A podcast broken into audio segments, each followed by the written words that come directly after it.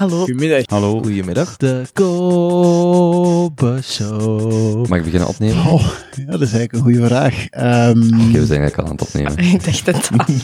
De Kobe Show.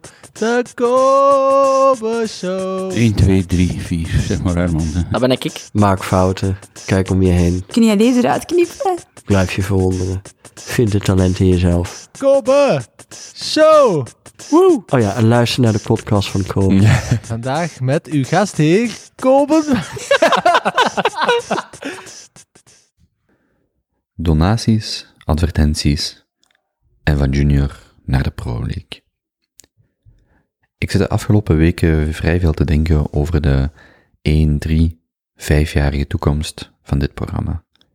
Als er één ding dit jaar voor mij duidelijk is geworden, is dat het vliegwiel van ik die iets doe wat ik graag doe. Twee, gasten die een verhaal vertellen wat ze op weinig andere plaatsen kunnen vertellen, op een manier die ze wij op weinig andere plaatsen kunnen vertellen.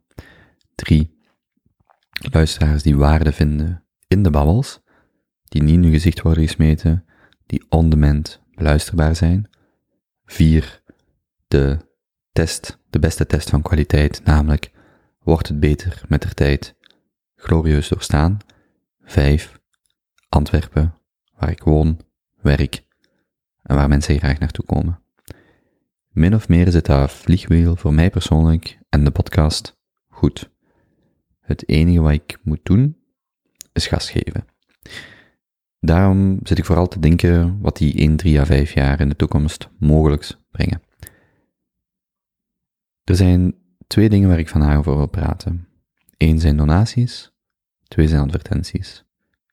Ik doe dit ook min of meer onvoorbereid, minus de gedachten die ik erover heb gehad. Dus uh, ga met mij mee in mijn uh, slim. Het principe of het idee dat ik vandaag heb is dat ik op, mijn, op de limiet van mijn eigen capaciteit zit. Wat ik daarmee bedoel is, ik heb in 2020 een honderdtal afleveringen gemaakt. Lockdown of geen lockdown, corona of geen, geen corona. Ik denk dat dat min of meer de limiet is van wat ik op mijzelf kan maken in de huidige workflow. Die is opnemen bij mijn thuis, mensen hier ontvangen, het daarna publiceren en verder. Elke opname duurt min of meer, wel, het werk voor een volledige opname schat ik tussen de 15 en de 20 uur. Wanneer je het eerste contact tot de publicatie, de allerlaatste uh, publicatie van een aflevering telt. Min of meer twee per week is min of meer een fulltime week, of een fulltime werkweek. Nu, in mijn hoofd heb ik dat idee om van de Junior League naar de Pro League te gaan. En eigenlijk is daar niet zoveel voor nodig. Als ik denk aan mijn werk, wat ik net zeg, die 15 à 20 uur, is een derde echt creatief mijn beste werk. Dat zijn de babbels waar je naar kunt luisteren. Dat is wat mij betreft mijn beste creatief, intellectueel, emotioneel werk. Maar twee derde van een babbel zijn die andere 10 à 15 uur. Dat is publiceren, de postproductie, erover communiceren, een stukje voorbereiding, enzovoort en zo verder. En ik merk dat als ik die volgende stap wil zetten, moet ik daar een oplossing voor vinden. Ofwel blijf ik aan dit, aan dit tempo verder werken, in de Junior League, of ik zet die stap. Nu, wat betekent dat concreet? Als ik een snelle berekening maak van een studio die ik zou inrichten zoals ik hem wil inrichten, een kleine upgrade van materiaal, een freelancer of halftijdse medewerker die het editen en de postproductie doet, en dan nog een paar kleine dingen zoals een budget voor gasten, voor boeken weg te geven of uh, hotelovernachtingen als het over buitenlanders gaat, enzovoort enzovoort. Eigenlijk kom je dan min of meer op een productiebudget jaarlijks van 75.000 euro. Dat zou ervoor zorgen dat die een derde die ik nu aan mijn creatieve werk besteed, dat daarvoor veel meer ruimte is. Wanneer van dat twee derde een groot deel wegvalt, kan ik minstens maal twee doen. kan ik minstens mijn output maal 2 doen. Dat wil zeggen dat als iemand mij, of als er ruimte is, zodat iemand mij het twee derde werk wegneemt, kan ik gemakkelijk van 100 naar een 200-tal afleveringen per jaar gaan. Er zijn zoveel interessante mensen om te spreken. De lijst wordt alleen langer. En dat is eigenlijk waar ik mij dan de komende jaren voornamelijk op wil focussen. Qua materiaal, ik heb de microfoons van Joe Rogan, ik heb de stoelen van Joe Rogan, ik heb de armen van Joe Rogan. Wel ja, de microfoonarmen, niet de bicepsarmen van Joe Rogan. Nog niet. Um, ik heb eigenlijk al min of meer alles wat ik nodig heb, behalve een deftige camera multicam setup. Video is ongetwijfeld de grootste brok aan tijd die ik vandaag besteed aan de podcast. Een audio-opname is eigenlijk heel straightforward. Het is de videocomponent die enorm veel tijd vraagt, maar tegelijkertijd ook heel veel waarde geeft voor mensen die de podcast zouden ontdekken. Wanneer er een fragment is met beeld, um, wanneer er een publicatie is op YouTube, is het veel makkelijker om stukjes uit de podcast te nemen en die aan een breder publiek te tonen. Denk maar aan de vele clips, YouTube-accounts over uh, Joe Rogan, H3, Lex Friedman clips, enzovoort enzovoort. Nu, voor die upgrade te doen, de materiaalkost en de uh, post-production, dat zit, al die dingen zitten in dat budget van 75.000 euro. Volgens mij zijn er twee robuuste manieren om daar te geraken. En dat is iets waar ik vanaf volgend jaar mee wil experimenteren. Het allereerste zijn de donaties. Ik heb min of meer een maand geleden een donatiesysteem online gezet. Op kobe.show steun. En daar is geloof ik een duizendtal euro gedoneerd in de eerste maand. Waarvoor mijn grote dank. Ik had daar geen verwachting van, maar dat voelt als veel geld aan.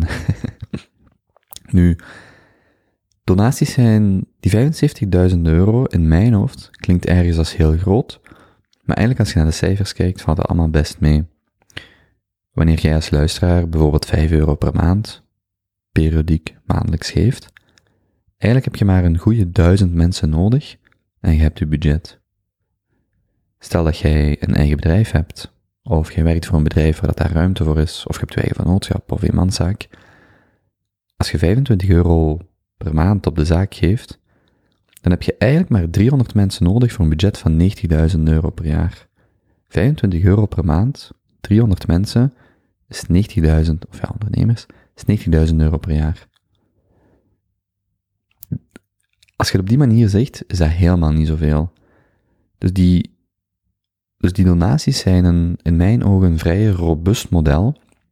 Daar kunnen mensen in en uit gaan. Zelfs al is dat voor een euro per maand of het maakt niet uit. Dat is een vrij goed model voor mij om die podcast organisch te groeien. Moest je dat overwegen, neem tijd om erover na te denken. Maar weet gewoon dat er eigenlijk heel weinig mensen nodig zijn die uh, periodiek doneren om dit in de gang te houden. En meer zelfs om ruimte te creëren om nog veel meer te doen. Een tweede model zijn die van advertenties. Ik had of heb op dit moment de, um, de bevestiging van een aantal merken, producten, om te adverteren op de podcast. En eigenlijk was het mijn bedoeling om daar deze of volgende week mee te beginnen. Nu, ik heb gemerkt dat moest ik die advertenties ingesproken hebben, en dan weer een aantal afleveringen geen adverteerders, dat voelt voor mij wat vreemd. In mijn hoofd is heel duidelijk dat ik het à la Lex Friedman, Joe Rogan wil doen, namelijk 3 à 4 max advertenties in het begin en op het einde van een babbel, niet tijdens het gesprek, ik vind dat zelf vrij storend, zodat mensen, als ze willen, kunnen doorspoelen, maar als ze, net zoals mij, een soort van verbinding hebben met de host, dan ben ik zelf als luisteraar best benieuwd wat die gasten gebruiken. Um, Waar worden die zelf uh, opgewonden van? Wat zijn de dingen waar dat die zelf de, de resultaten van zien? Um, ik heb best wel een aantal producten in mijn leven die ik met veel plezier zou uh, adverteren, omdat ik die gewoon vaak gebruik, of meer zelfs.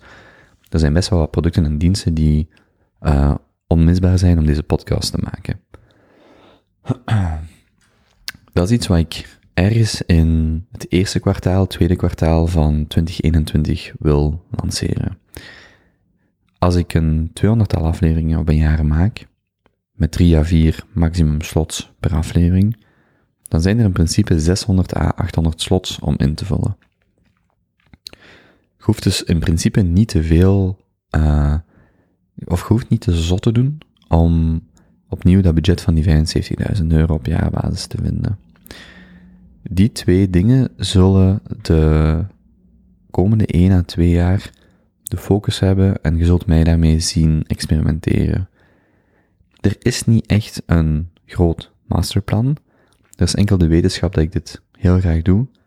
Dat de waarde van deze podcast, en niet enkel mijn podcast, want, en ik zal er een essay over schrijven, longform is de doorbraak. Wie het ook doet, is eigenlijk ondergeschikt aan het feit dat er zo'n behoefte is aan longform.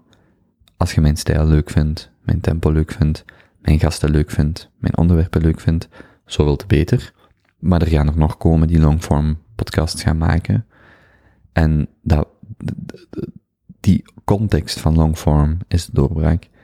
Ik hoop gewoon dat ik het op een bepaalde manier kan professionaliseren, waarin ik wel mijzelf ben, of blijf, maar dat er gewoon meer ruimte is voor mij om te doen wat ik het beste doe, en dat er uh, budget is of ruimte om die andere dingen, uh, om daar hulp bij te krijgen. Dat is min of meer mijn gedacht voor de komende 1 à 2 jaar. 1. Als je overweegt om te doneren, besef dan dat de, zelfs de kleinste bijdrage, dat er eigenlijk helemaal niet zoveel mensen nodig zijn om uh, dat, die, die overgang van junior naar pro te doen. 2. Voorlopig nog geen advertenties, maar ergens begin volgend jaar gaat dat waarschijnlijk veranderen. Ik ben op dit moment bezig met een aantal partijen, bedrijven, om een aantal advertentieslots in te plannen. En uh, moest je daarin geïnteresseerd zijn, je weet mij te vinden. Maar dat zijn de twee voornaamste pijlers. Dat is min of meer wat ik er daar, wat ik daar op dit moment over denk.